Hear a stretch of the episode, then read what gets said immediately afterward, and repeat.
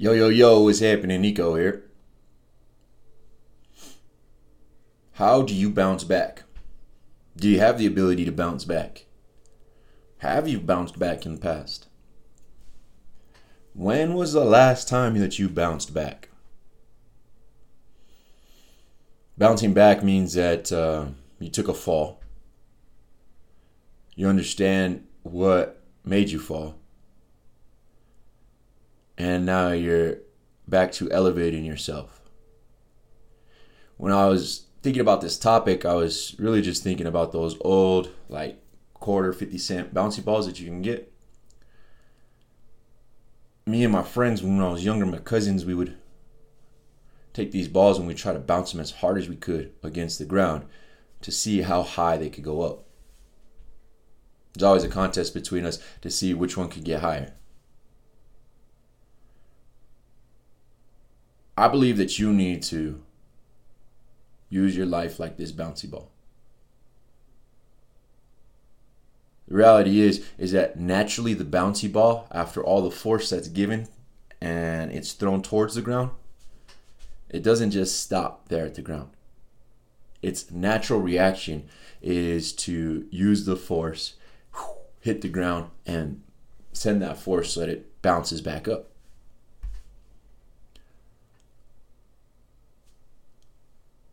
It takes more energy and it's very unnatural if we see a bouncy ball get thrown at the ground and not bounce back, right? And be like, what's wrong with that thing? It's not an actual bouncy ball. It might be a flat basketball or something like that, but even those they, they hop back up, right?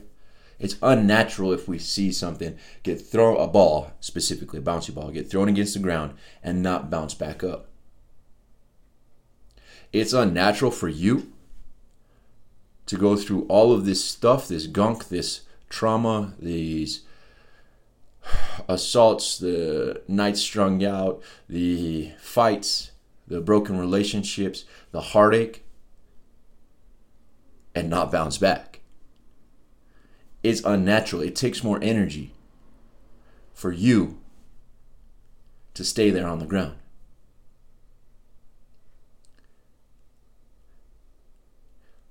Think about the life events that you have had that got you to this point right now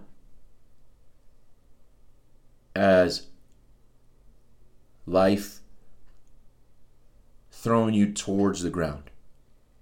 And it's not throwing you towards the ground to break you, it's throwing you towards the ground to project you back up to a higher place. Y'all don't get it, do you? I didn't get it either in the first few attempts that I had, maybe like the first five attempts that I had at getting clean, I thought I was supposed to stay there on the ground. I had been beat up so mentally and physically and spiritually that I thought I was supposed to stay there on the ground. But what I found out is that it took more effort to stay there on the ground. It was unnatural for me to stay where I was at. It's unnatural to you to continue to use and drink after all of this stuff that you've been through. Your mind automatically is one to use that stuff to propel you forward. How you cope will determine if you stay in the unnatural state or if you bounce back. We have created coping methods for ourselves. For me, some of my coping methods I eat sugars. I have no problem in getting angry. Like that's one of my go-to emotions. So when I know that I'm in an uncomfortable place, life is forcing me towards the ground, I know that I need to hit it and I need to cope not using anger, not using overeating. When I identify that I'm overeating, like I'm outside of my normal food schedule, when I find that I'm getting angry over little things that didn't bother me, then I know that there's something I'm um, not coping with in a proper way. There's many coping methods out there, and they're very unique. We've talked about that, but I can't list them all for you. Some coping methods are so personalized that they that you're going to be the only one that figures it out. Here's a clue if your coping method is positive. After you've done whatever method it is, tool it is to cope, you feel lighter inside. You feel like a weight come off of you. Just temporarily. It might come back. With that brief moment of weightlessness, that brief moment of the load being taken off, that rejuvenates us so we can continue going forward.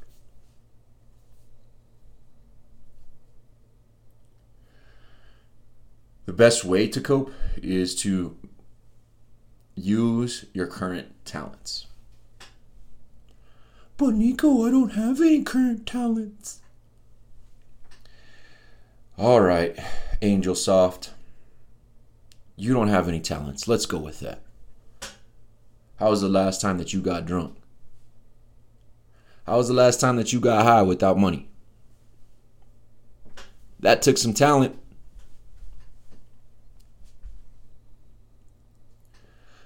Or did you manipulate somebody? Play to some emotions. Mom, I'm hurting. Baby, don't you care about me? I'm hurting. Y'all got talents. You just don't know how to use them. That's the thing. You know how to use them to get what you want, what you desire, but you don't know how to use them to get what's best for you. One of my talents is the gift of gab. I could talk to anybody.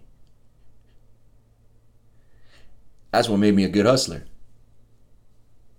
That's what made me a great hustler.